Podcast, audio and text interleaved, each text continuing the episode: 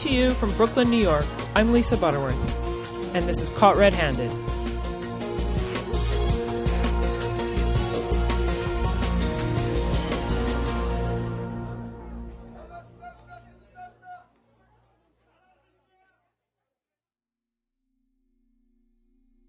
Hello, my henna peeps. You are listening to episode 12 of the Caught Red Handed podcast.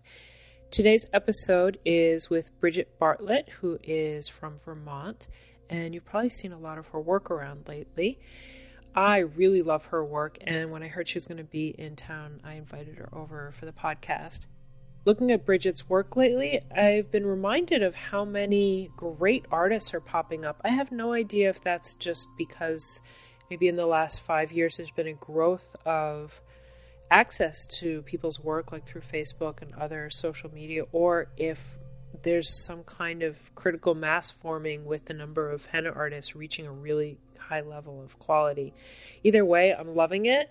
It's really inspiring to see so many awesome artists out there and see such great work, some of it that just really blows me away. It's increased competition for a lot of us veterans, me included, and it's definitely keeping us on our toes. Some of us are kind of talking behind the scenes about that and and uh, wondering how to deal with it. We're all loving all the creative energy pouring into the field, but we're also wondering if it's going to affect our bottom lines. I'm reminded of something Debbie said in my interview with her for the podcast that there are all these people in the in our communities that want henna, and it's really just about bringing them in opening them up to what henna is. And I think that even with more henna artists out there to compete with, that also means that more people are going to get henna and more people will start to really love henna and see it around. And I think it's just going to increase our client base. So overall, I think it's good. Personally, it's keeping me on my toes, and I'm trying to really work on my own creativity, my own work, my professionalism, etc.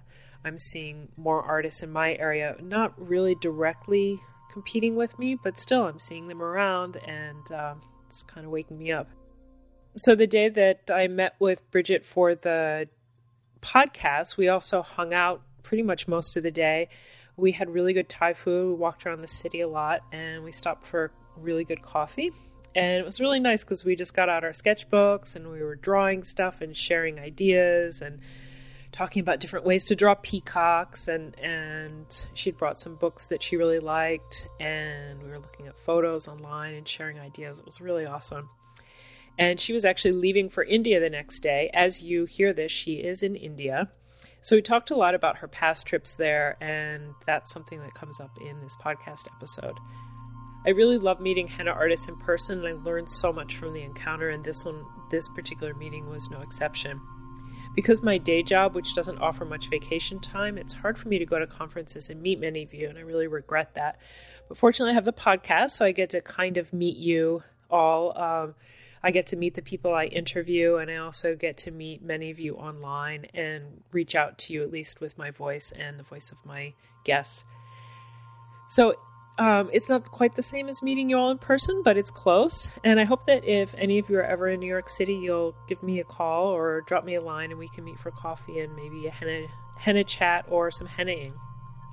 So, other than my hang with Bridget, I don't really have much henna news to report. It's winter here in the Northeast. We had our first snow, so uh, that's kind of it for the season. I did finish another interview with a bridal henna artist for the Bridal Panel podcast that will be coming up soon. And I also have a Google Hangout with Nick and Noam talking about Moroccan henna and answering your questions live. That's going to be on Saturday, December 14th at 9:30 p.m. That's coming up in a couple days. If you are listening to this late or for any reason you missed the Hangout, you can see it on YouTube. You can go to the Caught Red Handed podcast blog for the link. That's at caughtredhandedpodcast.com. And uh, you can watch it there on YouTube. So stay tuned for more Hangouts. If this one works out well, we'll have some more of them. So it's kind of like a podcast for the eyes. And now let's listen to my interview with Bridget. Thanks for listening.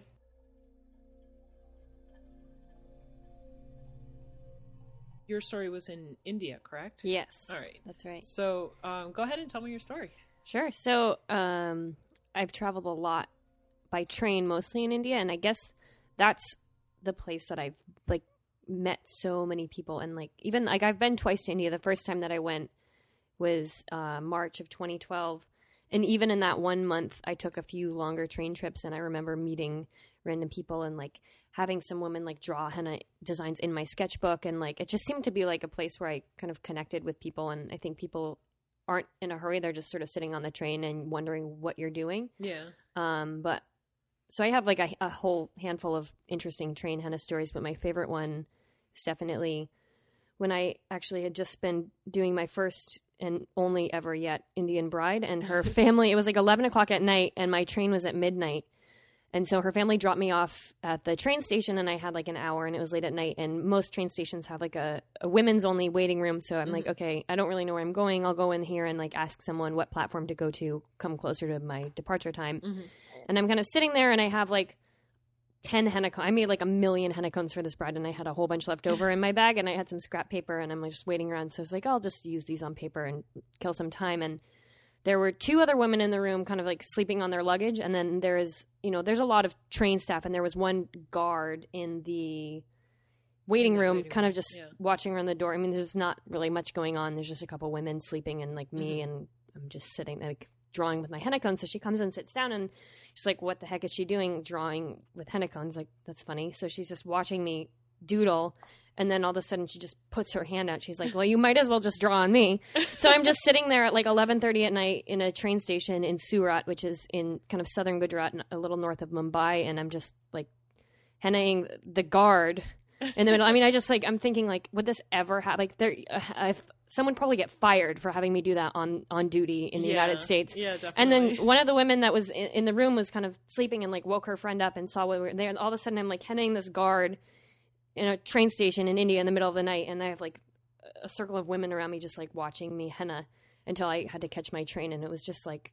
A gr- I mean, it's just such a fun way to connect with yeah, people definitely. no matter what's going on, you can Yeah. kind of pull this thing out. And especially in India, everybody knows what it is, and they're just like fascinated that this Yeah. foreigner can do it, and you make friends at a drop of a hat like that. So And did those other women who were waiting and watching, did they get henna from you? I think I had to get up and get my train. I think they probably would have, but I, you know, I only had 45 minutes or so to kill, and then Yeah. you know they just, I mean, then they helped me find my train, and Mhm.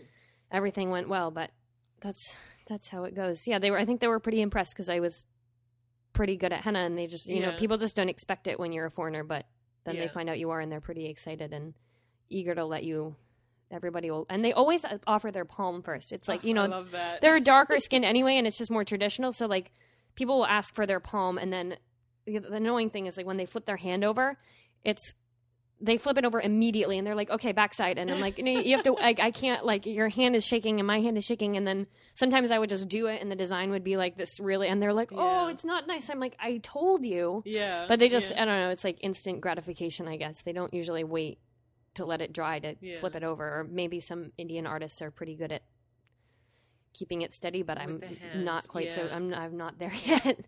I think also it's probably that there's that henna is so ubiquitous there that they don't really care not whether it's good or not, but they just want henna and they want it in whatever situation they can get it, even if it's you know a little inconvenient. You're not going to do your best work. They just want it. yeah, and like that's the thing. It's like nail polish. It's like my auntie can do henna for me, and I just yeah, it's just a normal cosmetic. It's not Yeah, such like you know here people are like oh my god i had henna once three years ago on vacation. Like that's so exotic. Like Yeah. oh and they're, they're just like You're yeah sure.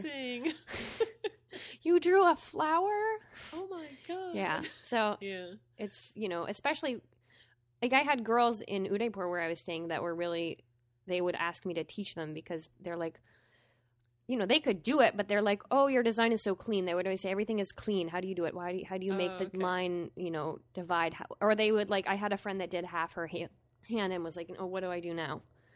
Oh, okay. So, So- she didn't know where to go with the design. yeah people Oh, would and especially because i would do other like kind of new techniques or like they would always like girls would love to pick up my journal and flip through it and they'd point out designs they like and say do this on me or copy it into their journal or i had some girls that made photocopies of my designs Oh, that's nice to keep in their you know everybody has like loose you know they have magazines it's just like everybody has little henna books in their house Oh, really? yeah Oh, or like so they ha- they get really cheap magazines and there's just like loose leaf photocopied paper that they have, and some of them Oh, aren't very nice. But I had girls just like give me random pieces Yeah. of henna paper, and I'm like, okay, thanks.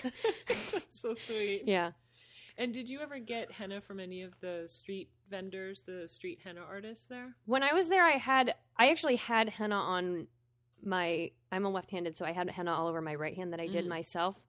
Um, and I didn't want to get my left hand done because I needed to use it, so I had them do something sort of more up on my the side of my arm, like You're I- such a Westerner. I I had like 50 rupees though. they were like, yeah, they were like tapping. They just kind of like grabbed me and they're like, here, here's this is the spot's open. We'll do that. Oh, I mean, they don't really care. Yeah.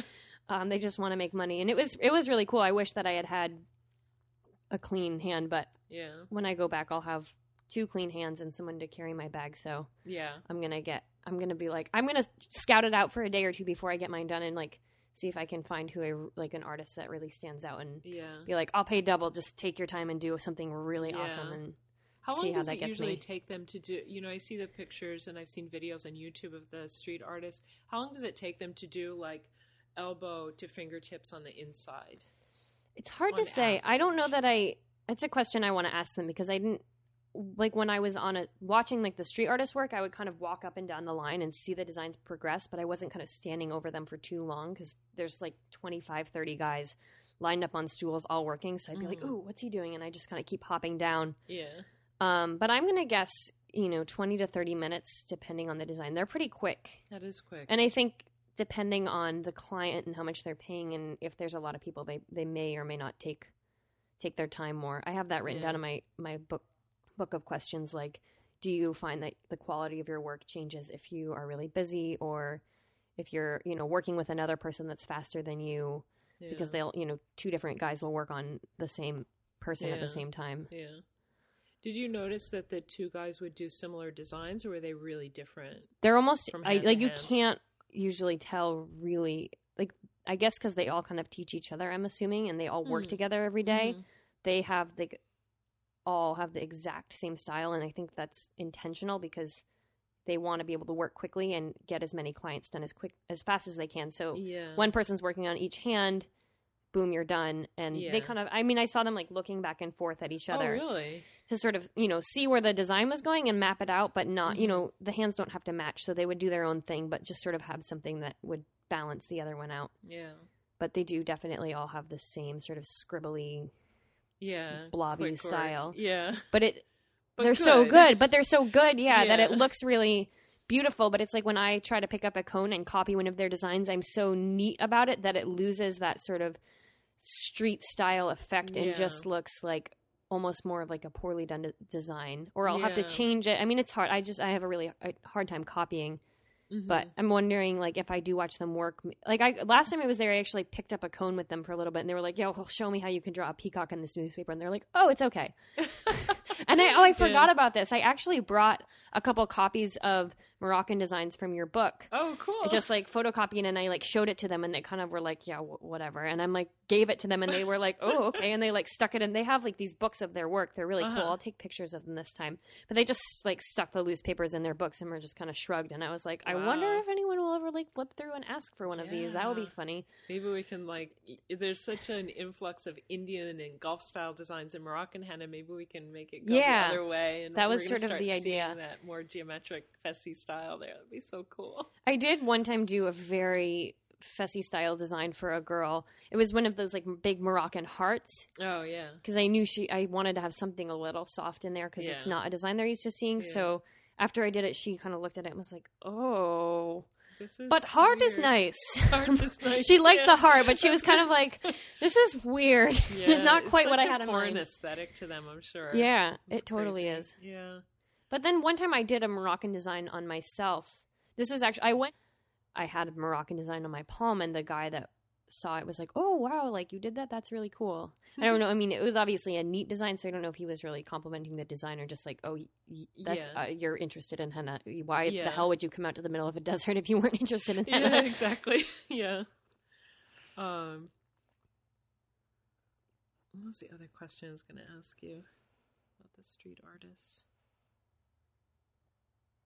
So you're leaving for India tomorrow. Yeah, I am. It still doesn't feel right. I'm like, yeah, I guess I guess I am. yeah, and it's like what, That's like right. 32 degrees here in New York. Yeah. And, and uh, we're all bundled up. But yeah, you're going to be in I don't know hot India. How hot Delhi will be. I mean, I know in January Delhi actually gets pretty cold. I've heard it's Yeah. it can be really cold and foggy in January. Oof. It's not quite January January yet, yeah, but but you'll be there for that. yeah. I mean, Rajasthan at this time of year. I was in Rajasthan last year in January, and it's kind of like the perfect weather. It gets pretty cold at night because you're in the desert. mm-hmm. Um, but where I was was a little bit on the edge of the desert. I was in Udaipur, further south, so it would be like 70, 75 and sunny and dry during the day, and then at night it would get down to like 50, 45 degrees. That's not bad. So it was kind of like, I mean, never really too hot, never really too, cold, too for a Vermonter yeah. at least. And I was, Yeah. and everybody there has like shawls on all day, and they're like, "Oh, this is very cold season. Why are you not cold?" I'm like, "Yeah, I'm fine. don't tell me this is cold, please." Yeah. Please come visit me in Vermont when you get a chance. Yeah, I We'll always see. tell I, I show people pictures of snow, and like most of people, you know, they know what snow is. Like yeah, the Himalayas aren't too far away, yeah, so they know, but they just kind of like see it and they're like, "Oh yeah, yeah, okay, that's nice." yeah. And uh, and what what are you going to be up to this time in India? I know you're staying for three months. Three or more or a long time, I don't know. Yeah. Um, a mix of things. I have. I feel like I'm from Vermont, and so all of a sudden, I mean, I have two friends from home that are gonna visit me for three weeks, and one of my friends goes to school with a couple people from Mumbai. So we're gonna go down and stay with them for a few days, and then I've kind of always wanted to ride camels, but never really felt like doing that on my own. So I think we might do a camel safari because when Oh, else will you yeah. get that opportunity? yeah, and exactly. maybe mm, introduce them to a few of my friends, and you know, I've kind of sent them links to itineraries, so we'll probably Mhm. just pick a few sites and check them out. And then um, I want to go east, so I'm going to try to visit Varanasi and Calcutta. And then I'll be, I'm sure I'll spend a lot of time in Udaipur, where I've made a lot of really good friends. And I also will spend time in in Gujarat. I have friends in a really tiny little town. D- Diu is kind of how I met them, which is this little like island off the tip of Gujarat on the western coast where India sort of dips off. Oh, okay. It's like that little dot right there, and oh, it's okay. Gujarat alcohol is illegal, and then Diu and this one other island further down are actually part territories of Delhi, and so all these Gujaratis go down to these places To to, drink. drink. But Diu is really cool because it was a, a port like the other island, Daman, is like a little more seedy, and I never went there, but Mhm. Diu was actually very charming, and it, it was a Portuguese colony, so the architecture is really beautiful and European, and it's on the Oh, beach, okay. and Interesting. it was a cool place and i met a family there that lived just over like they were the first town bef- like you can drive out there though so they were like the first town once you get off to you Mhm. and i met them because the dad goes there to like buy beer and bring it home which is so random but i met him with like their four kids and the mom and i like did henna for one of the kids and went to their house and then ended up spending a night with them and then reconnected with them so i've spent a lot of time in this town called una which is like right there wow. which was really cool because it was I don't know I just felt like a really authentic experience because like no for like no you wouldn't go there. There's like There's no touristy thing to see. like there. Diu is the closest place that any tourist would go and like people would pass through there. Like to get to Una in the past like since I'm not going to Diu anymore when I go there, I have to get a bus from the nearest train station and like I'm a foreigner, so foreigners go there and then they go to Diu. So I'm like, no, I need to get the bus to Una, and they're like, yeah, yeah, Diu. I'm like, no, no, no, no, Una, Una. I'm not going to Diu, and they're like, oh, really? Are you sure you you made a mistake? And I'm like, no, I promise, I'm going to I'm going to Una. Yeah. But it's fun. I really like that aspect of it. I mean, it's nice to. Re- I mean, they don't speak much English, and I'm like staying in the room with all these kids, and they give me like the one bed. I and like I'm treated like royalty. It's like Oh, a little at first it was a little uncomfortable but you know they just really love like hospitality there is Yeah. just beyond like they asked me what kind of biscuits I like for breakfast and I I don't know that many like biscuits you can buy in Yeah. India but Parle Yeah. G is like the standard like cheap good it's like a glucose biscuit just like really Oh, plain okay. Yeah. you know 5 rupees for like a big pack of them which is like like pennies like Yeah. they're just dirt cheap Mhm. and I, they were like, I was like, uh, Parle G biscuits, and they all just laughed at me like, "You're a foreigner, and like that's your favorite biscuit? Like you've got to be kidding me!" like, It's the only one whose name I can remember. yeah, I'm like, they're good. Yeah. It's fine. They're, Yeah, they ju- and then they came home with like, like just a huge sack full of Parle G. I'm like, I don't, I couldn't eat those in the rest of my life. And they're like, they're for you. I'm like, Oh, thanks, guys. So sweet. yeah, it was really, they're really awesome. So, what other henna stuff are you going to be doing while you're there?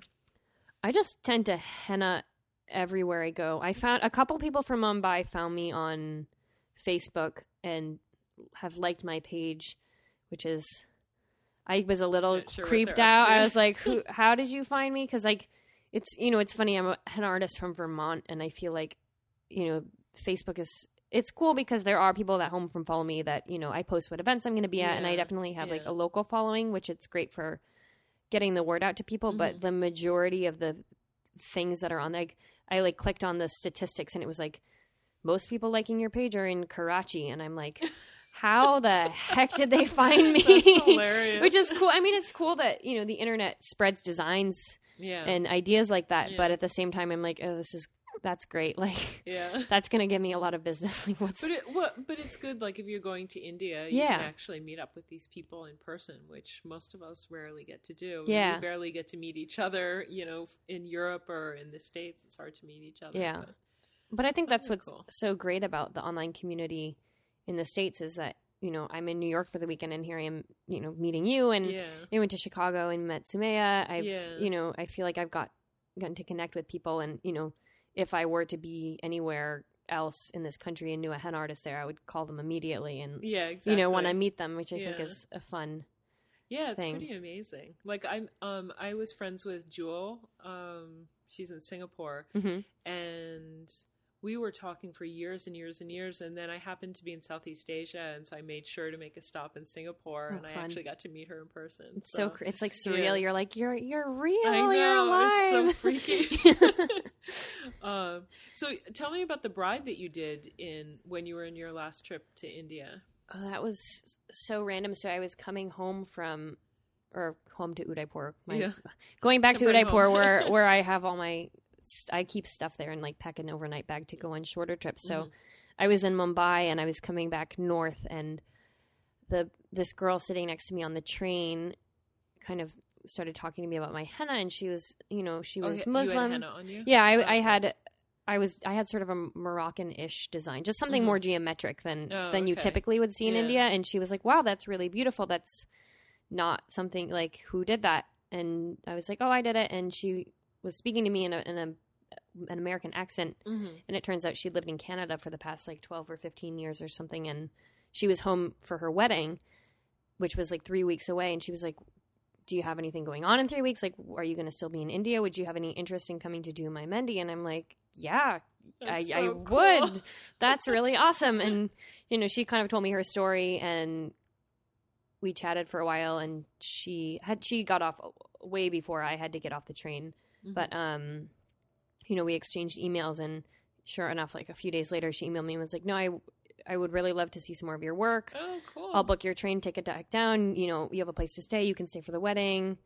And I, you know, we originally I said you don't like if I can stay for the wedding and you book my ticket, like I won't charge you anything. I've never really Mhm. done any Indian bride before, and it's just like that would be a great experience. And I think she she did end up paying me like a thousand rupees, which is like twenty dollars, but a thousand rupees when you've been in India for three months, you're like, ka-ching. Yeah, and also such a great experience Yeah. to actually do Indian henna for a bride in India and then go to the wedding. Yeah. it's like And it was a an very laid back wedding. I oh, mean, oh, really? Most of the people, the guests were like, "This is the smallest Indian wedding in the world. Like, this is not an Indian What wedding." was it like? Three hundred people? something like that. I mean, it it was actually not overwhelmingly big. I think Mhm. she was home originally not to get married, and she was kind of older, and she was like maybe thirty, which is for an Indian bride is Terrible. quite a bit older. And her Yeah. parents were, you know, she lives in Canada. She's a, an accountant, I think. So like her Mhm. parents are like, she's successful, you know, whatever. Yeah. But they would always, whenever she'd come home, they kind of give her a few like setups, and she was always like, yeah, okay, you know, smile and nod and Yeah. you know do it, and never really liked anyone. And then her hus- like her and her husband had like an arranged meetup, and they just clicked, and Oh, then they got married. So it's sort of like a spur of the moment marriage. So I think they just sort of threw it together on a low budget. oh, so- okay. Oh, that's so cool. Yeah, but it was a really fun. I mean, how else? It's just like an awesome experience, Yeah. like to have done that. So yeah. And what kind of design did you do? Do you remember? Yeah, it was like a. I mean, it was pretty banded because she liked she had seen Moroccan designs because she's Mhm. from Canada and Yeah. she lives in Toronto and she had she does henna a little bit at home. She Oh, does cool. not super, you know, it's not her full time thing at all. But like Mhm. she'll do parties randomly and like just through word of mouth, people will call her and have her do Mhm. it. And she said she lives in sort of a Moroccan neighborhood, so she'd seen a Oh, lot of those designs. So she wanted something that sort of had, you know, elements of that. She didn't want Mhm. Moroccan bridal henna, and you know, she Mhm. she did. I actually did the design above her elbows, like that's Wow. usually what the brides want, and then Yeah. you know more simple feet. So I kind of had a few Moroccan motifs in the sort of the bands, and you know incorporated some paisleys and stuff. But it was Yeah. I, I work very structurally and kind of I like to kind of map it out with sections. So Mhm.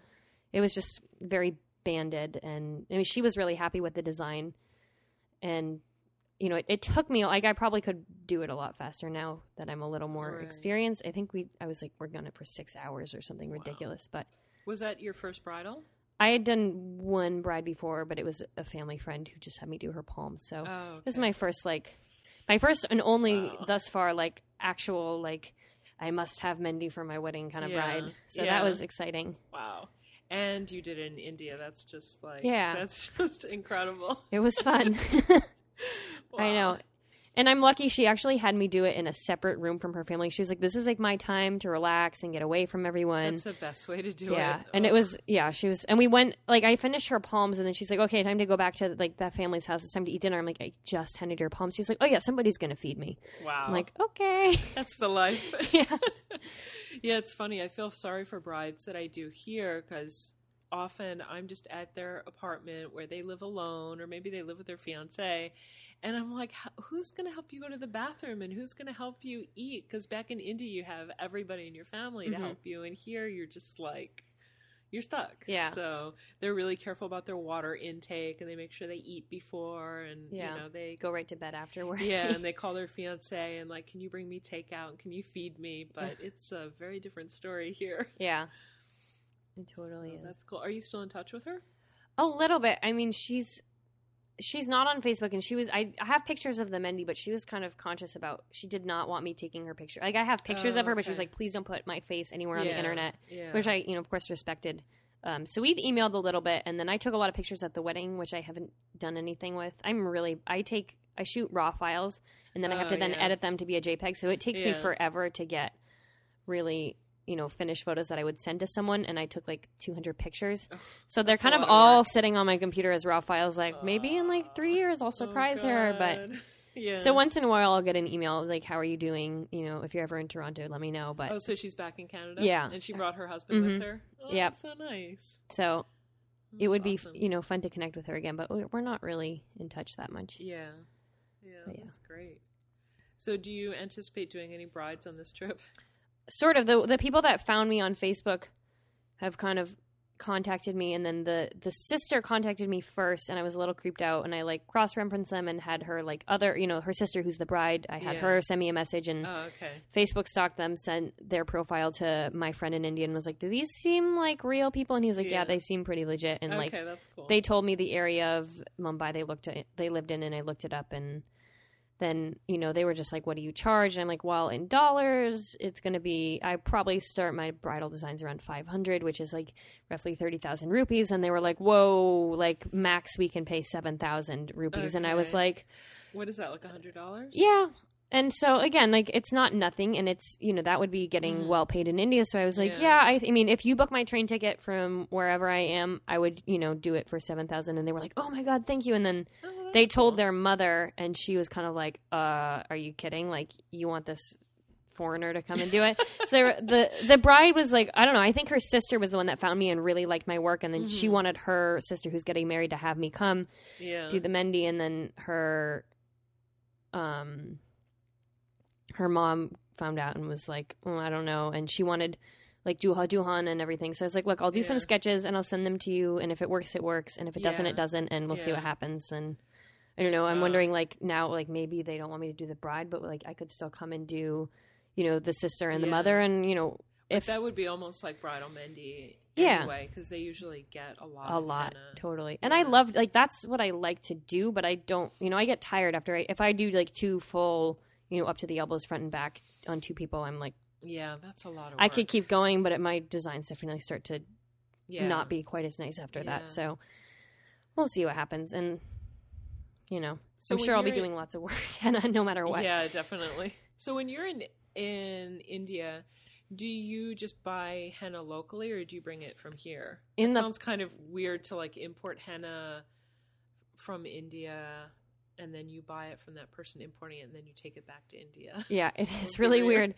Last, I'm actually doing that. I'm bringing like a kilo of like those little hundred gram Really? Why? foil packets because it is impossibly hard to find good quality henna. The Why? the best stuff is exported. understand. Oh, Most of it oh. is exported, and I it took me so I spent a whole day on the back of my friend's bike going around Udaipur looking for henna powder, and there's like a whole dry goods market, and we I'm- found it I'm right away. Blown away by that. We That's found- crazy. Buckets like rooms full of it, but it was no like it's really Poorly really sifted. poorly sifted, Mhm. didn't stain well, not harvest. It's all for hair. Like people just people use ready made Uh, cones there for the most part, which is kind of what I started with, and then I looked it up online. I was like, I should not use these. Yeah, this stuff smells nasty. Yeah, and there actually there was one brand in Udaipur that I found that didn't smell nasty. Still, I'm sure it wasn't natural because they sit out for who knows long, but they Yeah. reacted norm like. You leave it on for a long time. You scrape it off. It's bright orange. Like it takes henna. time to dark. It won't get dark if you get it wet. And so I'm. Sh- I don't. And like sometimes I would get little dry spots where it would be a green powder yeah. in the tubes, but I don't know. I'm like, what the Probably heck do they put in there? Yeah, what kind of oils and crap? Yeah, with it. exactly. And so like I I used that because I didn't know any better the Mhm. first time I went, and then I got home and it's like this is not not really what I I should can't be believe using. you have to like bring henna with you. I found some mind. eventually. I did. Uh, We but went you can't count on it. Yeah. which is a problem. and it was just like I don't know, like we went all over the city, stopping in like every other little market, and I would bought, you know, it's like dirt cheap, so I'd be like, "Here's twenty rupees," and they put like a huge scoop in a plastic bag, and I mixed it up, and I'm like, "This is like," I got like five different brands, and they all sucked. And then my friend like points out to me right across from where I was staying is this little like barber shop, and has a sign that says like best quality. It's all in Hindi, so he just tells me he's like, "It says best quality Mehndi powder." Money back guaranteed, good color, blah blah blah blah Money blah back and it was, like, like that. double the price. It was I think it was fifth. It was half a kilo, and uh, it was like eighty rupees for half a kilo, which is under two dollars. But yeah, for what I've been paying for all the Mehndi before, I was like, really? yeah. Well, this better be good. Let's give it a try. And it was good. It, it Oh, stained pretty well, but I don't know if he'll still have it or yeah. you know. I, I found good henna a couple times, but it just took so much trying different hennas and Yeah. mixing crap and wasting my It's oils, which I uncertain. it's yeah. mo- more importantly, it's that I bring my own essential oils. yeah. I had a really hard, like I found tea tree oil at one place and it was really sketchy. I was like, mm. Yeah, So- I know the tea tree oil here is really sketchy too. Like you really have to find a good supplier. Yeah. I, I have a friend who's kind of allergic to the bad stuff, yeah, and so she's like, another artist here uses the bad stuff, you know, cheap tea tree, and she was getting a reaction, and it was like little red dots in the shape of the henna design. yeah, So she was like, I can't use, I can't get henna by her anymore. Yeah. it's just too bad on my skin. I'm bringing. I use mostly Cajuput oil, which I buy like eight ounce bottles online. Yeah, yeah. Um, and I, I just like the smell a little better than tea Yeah. tree. Tea tree is so antiseptic, I, and I've been using it lately because I ran out of my Cajuput, but Yeah. um, I'm waiting for the order. It should be here any day, and I can't wait. I don't mind the smell. I just often if I'm using straight tea tree, I'll put just like a few drops of lavender in to yeah, sort of mellow it out. Or geranium sometimes helps. Yeah. Cardamom, but, But- yeah, Yeah, I'm pretty pretty into Cajuput oil if I can get it. So I brought I'm bringing an eight ounce bottle of that with me, and then That's like good. a little bottle of tea tree oil on the Just side just for measurement. Because Yeah. I will I pour because I mix like Oh, hundred grams, so I pour my like thirty milliliter bottle full of Mm-hmm. the Cajuput and then just dump that in the batch because I that's the quantity that works for me. So yeah. And do you use that. sugar in your paste when you mix it there? I do. I'm actually bringing a lot of maple syrup with me this time. What a Vermont girl. I know, but I, mostly it's to give away as gifts because I talk about it, and I have these like little maple hard candies that I'm going to Candies, give to people. But I bought. You can get these like shots. They're like these little two ounce bottles of maple syrup for like three have some of dollars. those that I got when I was, I don't know, maybe I was in Canada when I got them or somewhere. Can't Yeah. remember. So I'll almost. I don't know that I really will use them that much. And my paste, mostly, I'm gonna give them to my friends and Yeah. be like, "This is the most Vermonty thing that we have that I could possibly give you, you." cheese, but that might not travel so well. But I might, you know, I, I'm bringing like ten of them, so I might keep one and mix with it. But yeah, I, I like the consistency of my paste better with maple syrup because it's like with henna it's, or with sugar, regular sugar, it's a little more gummy. yeah, It's maple syrup is almost it- more like using molasses. yeah. I like the mix with molasses. Yeah, I feel like with sugar, it's it's a little uncertain.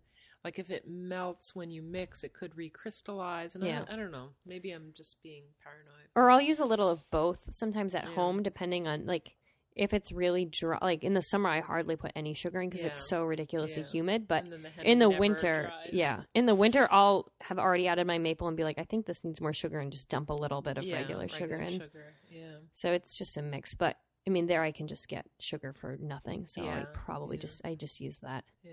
So you really live up to your business name, Maple Mehndi. I do, yeah, Put maple in your Mehndi. I do. I know. I I think I was asking Darcy something online about mixing it, and she's like, "Don't tell me that you use maple syrup in your paste. That just makes me mad. So why would you do that?" I know because it's so yummy. It kind of seems like a I know, but I mean, like my neighbors are all sugars, and my mom's a Oh, potter, okay. so one of her friends' husbands, like that's what he does. So she trades pottery for, maple, for syrup, maple syrup, just yeah. very Vermont, and we have like just so like we just have so much of it. It's just everywhere. yeah. Yeah, like people yeah. say sugar, and I'm like, oh yeah, maple, same thing, right? right, right. So I don't really think about it that much. I'm lucky in that way. So, um, so you bring your essential oils, which probably come from that part of the world, and you bring henna that also comes from that part of the world. What I think that your... oils come from Australia. Yeah, yeah, and Cajuput um, sometimes um, comes from Vietnam. That's Oh, where really? my my former supplier. I don't. Um, she doesn't get it anymore. It's such but- a weird thing. Like I've never anyone that I say. I mostly when I have Cajuput in my mix, I just say tea tree to people because they have Yeah. no idea what Yeah. it is, and I didn't either. They're starting to get used to it. Like I say, Cajuput, it's a relative of tea tree, and they're like, oh, and so I feel like it's finally getting into Yeah. their brain. So maybe they'll get. but I've never it. seen it. Like you know, you go to any health food store and you can get lavender, tea tree, you know, eucalyptus, Yeah. but you never see Cajuput. So I don't Well, know. my supplier, she's she's really involved in going to the places and finding sources Oh, for her stuff, and she's really like she wants really good stuff. So most of the stuff from my supplier is um, like biodynamic or organic, and That's great. and she was saying I was asking her about Cajuput, and she said that Cajuput, Niaouli, and tea tree, the plants are almost indistinguishable, or the trees are almost indistinguishable. Is that the word? Yeah. Um, and that sometimes it's just like a mix of those three, or it's you know it's it's labeled Niaouli, but it's actually Cajuput. So that Yeah. sometimes the farmers don't even know what's there, The and then they cross pollinate and stuff. So Yeah. um, but yeah, there's definitely a smell difference between um, tea tree and the other Yeah, two. it has like that citrusy funk versus a more kind of Yeah. aromatic smell. I yeah, think. Yeah. I kind of feel like I'm working with like floor cleaner, like Murphy's oil soap when I'm using tea tree, Yeah. and sometimes it's just not pleasant for me to have it near my nose. Yeah, I love the Cajuput's Cajuput. Just like sweeter. clears you out. I just like I feel like a junkie or something when I pull up my Oh, cones. I'm like, know. Ah. it's such it's such a pleasure. yeah, it's kind of sick. Like I brought it. Um, my friend wanted me to make paste for her, and I almost never do that. And um, so I just threw it in my bag. And then later I was looking through my bag, and I'm like, oh my god, my bag smells so good. yeah. I just have like wrapped bottles wrapped in plastic bags inside clothes in my suitcase Oh, that i I'm taking, yeah. and I open all it up, and you can still. I'm like, yeah. mm-hmm, this is great. yeah. I should store my essential oils in my closet. Get all my clothes with that yummy funk. yeah. Yeah. Um, s all right. So henna, essential oil, sugar you bring with you, and then um, what about your cone making stuff? Do you bring It's a mix. I or? I have one thing of tape that I'm taking Mm-hmm. that I can put. I can tape is easy to buy there. I mean, Oh, okay. Is it decent? yeah, I can get.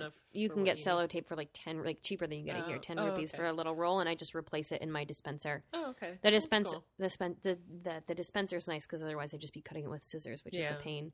So that I can get there, and then I brought I cut a bunch of rectangles out of my cello paper just to have because it's Mm-hmm. Just convenient. But yeah.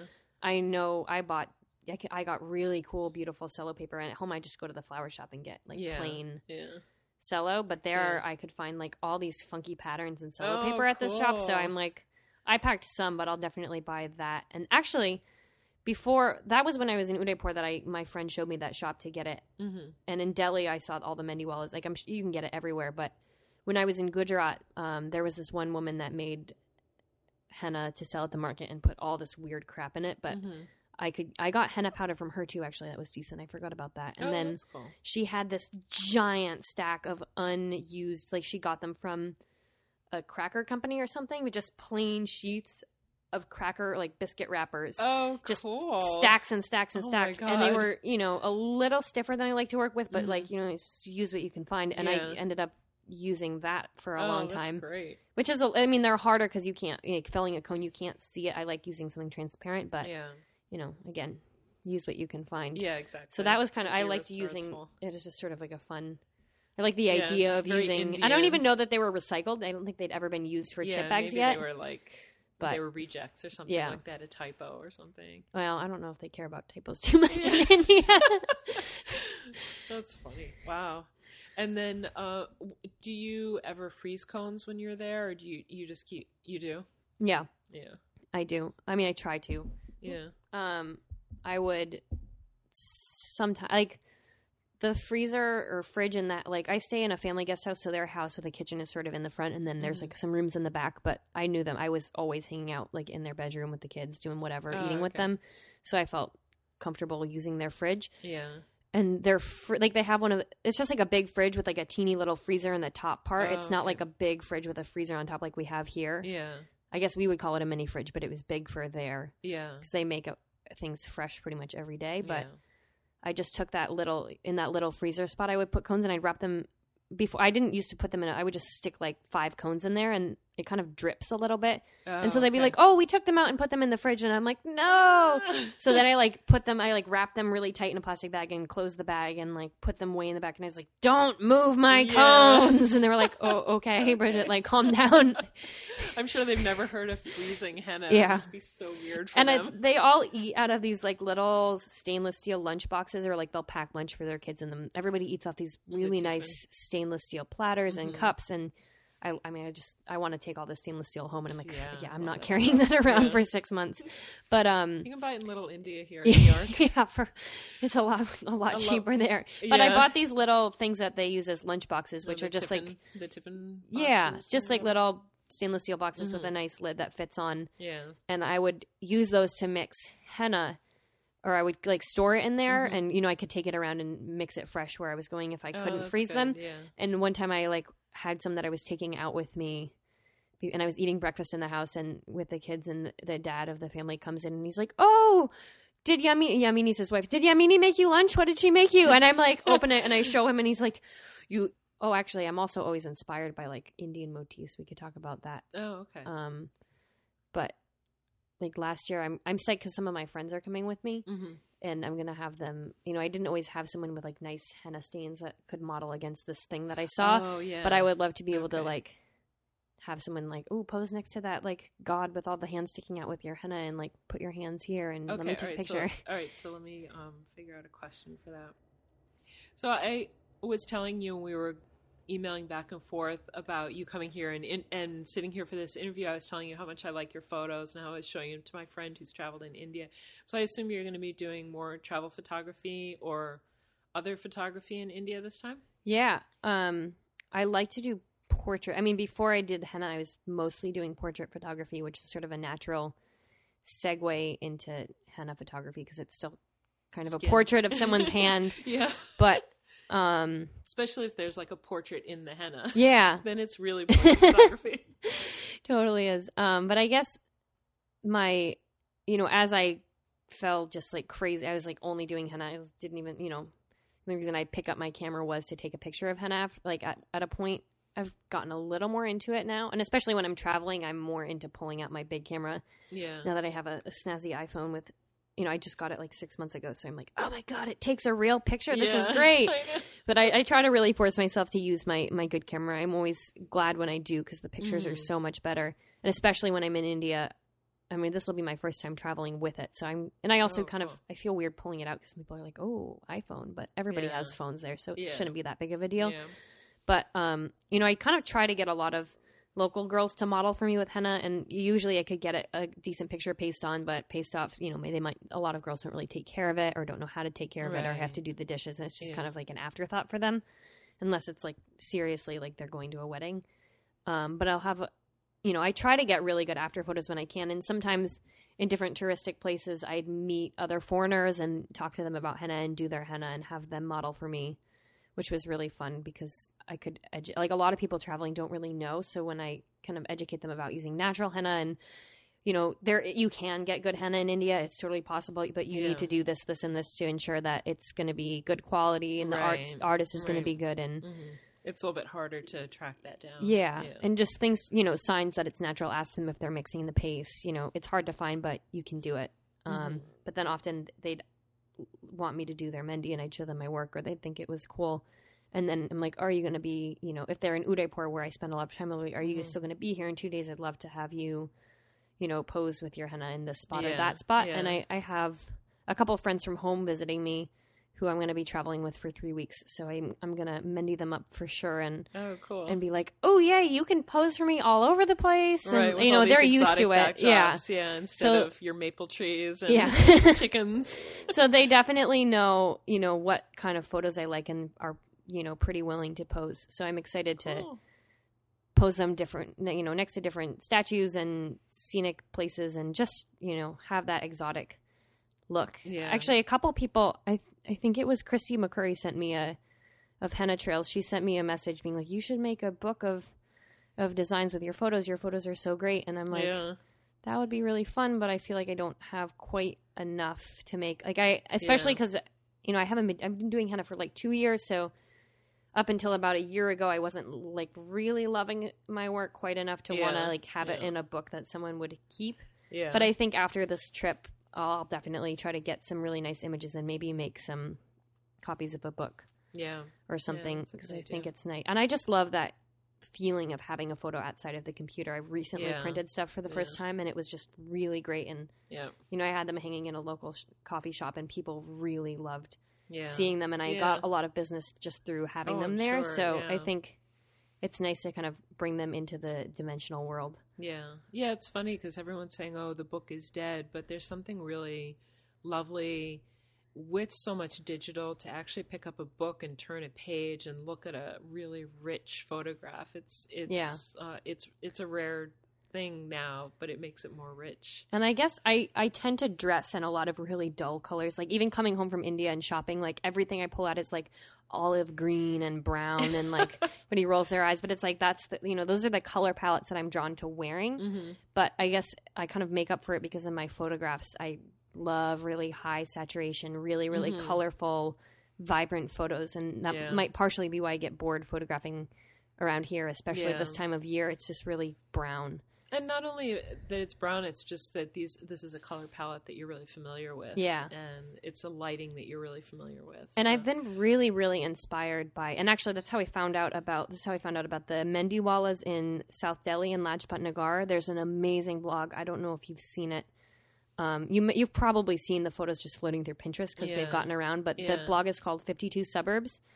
Oh yeah, yeah, yeah. it's I know that blog. amazing, Yeah, it's really amazing. cool. I just drool over her photos. Like I've seen them all a million times, and anytime I'm like feeling, it just it doesn't matter. Like I found out of them because because of the henna photos, searching for Mhm. something, they came up, and then I clicked on her blog, and and then dug into everything was amazing. Yeah, and she does that blog now. So really much cool. with juxtaposition. She'll pose. She'll take a photo, like an up close photo of some architecture, and she'll pose it next to a really funky portrait of somebody in the same city.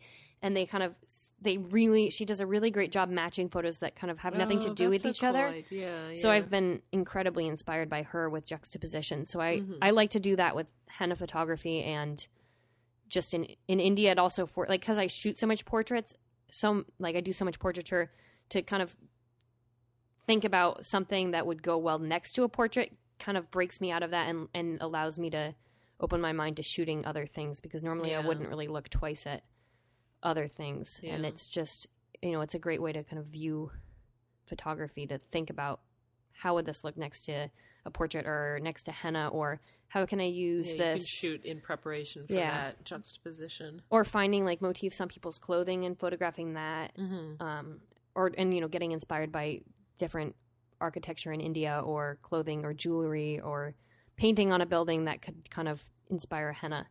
Yeah. So- yeah, so you take a picture of Yeah. that and then and then have a henna design come out of that. I did a really cool design, or you know, it was a little different, but I copied. I bought this dress, which was like this really flowery, flowery, swirly pattern, and then I copied it as exactly as I could into a henna design. Oh, obviously cool. without the color, and then I Yeah. juxtaposed the fabric next to the Mhm. hand, and it was really fun to see them, you know, kind of talk to each other. Yeah. Oh, that's really Yeah. cool. God, it must be just a feast for the senses there. So much inspiration for Totally. your henna. Feast for every sense, for sure. Yeah, yeah. And just like visually, there must be so much to inspire henna designs. Yeah. and especially because I don't, you know, there are definitely a lot of English speaking people there, but because people don't speak in English to each other so much, you sort of isolate. I, I feel like I'm even more visually in tune because I'm not using language as much as a Yeah. way to communicate. Yeah, and you're not distracted by words Yeah. around you, or even words that you're seeing. Yeah. Yeah. So that's really nice. oh, that's interesting. I feel like I didn't even think other senses kick. I mean, it's almost like being deaf or something. You know, people that are missing a sense, their other senses then become that much stronger. Yeah, exactly. So you're kind of like deaf, Yeah. temporarily deaf. Yeah. oh, that's very cool. I'm so sorry about the abrupt end to that interview. The conversation went on after that, but it was mostly about what train she was going to take to the airport and how she usually gets to the airport and what she packs. So I thought I'd spare you guys that. Uh, I don't think you missed anything. It was fascinating for people who are really interested in trains and buses, but maybe not for the rest of you. Thank you for listening, and please stay tuned for future episodes. We have a lot of really good ones coming up. We also have the Google Hangout Saturday, December 14th at 9:30 p.m. Eastern Time, and it will be on YouTube after that. You can just go to our podcast at caughtredhandedpodcast.com for the link to YouTube. Thanks as always to Nosh Kurum for the photos that are on the blog and on iTunes, and also to Shlomi Cohen for the awesome music for this podcast. Thanks for listening. Bye.